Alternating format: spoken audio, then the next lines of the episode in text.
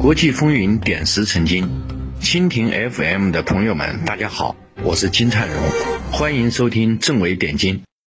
朋友们可能注意到啊，就在中美博弈啊呈呈现一种很矛盾的情况的情况之下呢，印度呢又闹事儿了。最近印度媒体啊传了谣言，哎，说这个咱们中印在那个东段边界，具体讲叫东张地区。出现了冲突，还还还说抓了一些中国军队的俘虏，那个 后来那个很快就被打脸了，对吧？这个呃，后来事实呢，就是大家知道九月二十八号，咱们那个边境巡逻部队吧，到东南地区巡逻啊，遭到英军的阻挠，然后结果被果断处置了，然后我军就顺利的回来了。我理解果断处处置就把印度又揍了一顿。然后另外就是大家注意到，就是第十三次。这个军长级对话是吧？咱们中方西部战区发言人讲的还比较严厉，所以印度提出来了不切实际的要求啊。他要求我们在那个西段边境彻底退回到这个以前的这个状况，这个是不行的，对吧？这个就是他要求非常的过分，这个。那么为什么印度最近又闹事儿呢？这个好多解释啊，有一种解释呢，就是很传统的，印度是典型的机会主义国家啊。一看中美关系不好，喂，大家给你后面给你捣乱那个。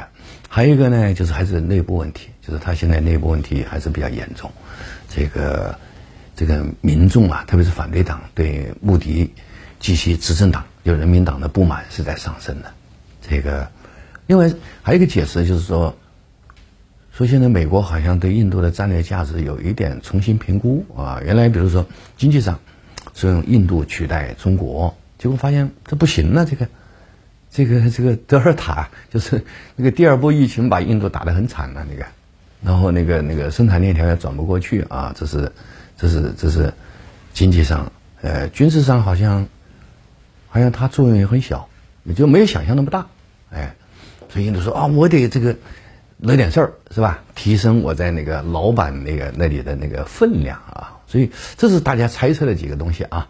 但我觉得这都都都成立啊，但是可能还不够啊。我们要理解，就是印度在边境问题上讨论呢，我的理解还是要跟印度的大国战略有关。这个印度呢，始终有一个毛病，就是他在一九四七年独立了，对吧？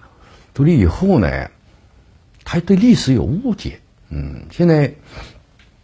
印度人集体的认为啊，就是一九四七年印度独立啊，主要是靠那个圣雄甘地搞那个叫非暴力不合作，是吧？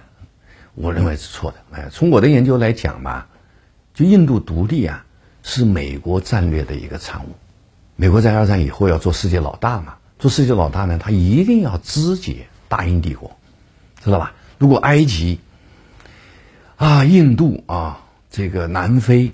哎，澳大利亚都还属于这个大英帝国，那那对美国行使这个霸权是很不利的，知道吧？就等于一个新皇上来了，老皇上势力范围很大，你看他肯定是不高兴的，所以他要肢解他，知道吧？那个肢解的办法就是去殖民化嘛。丘吉尔回忆录呢明确讲了，对大英帝国最大的威胁来不是来源于这个这个苏联，而来源于美国。哎，所以我的理解就是印度独立啊。其实第一原因是国际上的大国需要，美国要肢解这个大英帝国，一定要让印度独立。然后苏联也帮了一点忙，知道吧？所以他主要功劳还真不是印度自己。但印度人普遍的理解是错误的，他认为印度独立就是我的圣雄甘地领导那个非暴力不合作运动成功的，误解了。误解以后就带来一个傲慢心理，说：哎，我独立了，然后连在的周边国家是吧都独立了。哎，巴基斯坦、孟加拉、斯里兰卡、马尔代夫、尼泊尔都独立了，不丹都独立了，所以你们都是搭便车的。然后就出出来一个霸权野心，说他要控制这些国家，要成为南亚总体的霸主。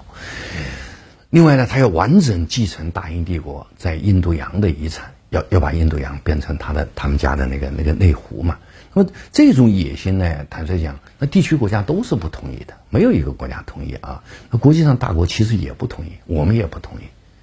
然后呢，现在印度呢控制周边国家不太顺嘛，哎呦，所以就怪我们中国，那说说我们家这几个小长工闹事儿，就是你闹的，知道吧？然后呢，所以对中国敌意非常的重啊，敌意重了以后呢，他自己的霸权野心啊，就一定要让他在中印边界冲突里面啊，要要要要继承大英帝国遗产，再加上我刚才讲那个战略敌意，所以他就在在边境问题上不合作。这个咱们国家其实是很理智的，是吧？我们那个我们是否认那个。一九一三年呢，那个西姆拉会议的那个结果的，哎，我们东段的麦克马洪线，西段的约翰逊线，我们都不同意的啊。法理上我们不承认呐，但是从现实考虑，为了避免那个矛盾上升，从那个维护亚洲安全、维护中印关系出发，我们其实忍让的。那么下面麻烦了，他有野心，那个，然后对对，我们还有怨气啊，那个还还有羡慕嫉妒恨这几个复杂心理呢。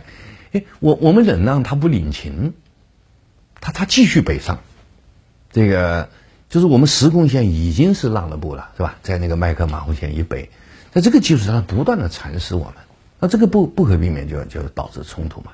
中国能力是有的，啊，确实是战略考虑，现在这个就是我们比较忍让的，对但但是他是讲老实人也是有脾气的，我们忍让也是有限度的，对不对？所以那个。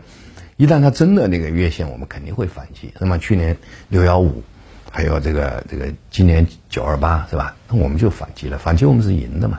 那个，那么最近我觉得那个咱们那个西部战区发言人，在十三次军长级对话完了以后，那个发言，我觉得是很很慎重的一个警告，是吧？哎呀，我就但愿他们脑子清醒，要脑子不清醒，继续挑衅啊，我估计我们会有适度的反击的。这个，这是我的一个基本判断。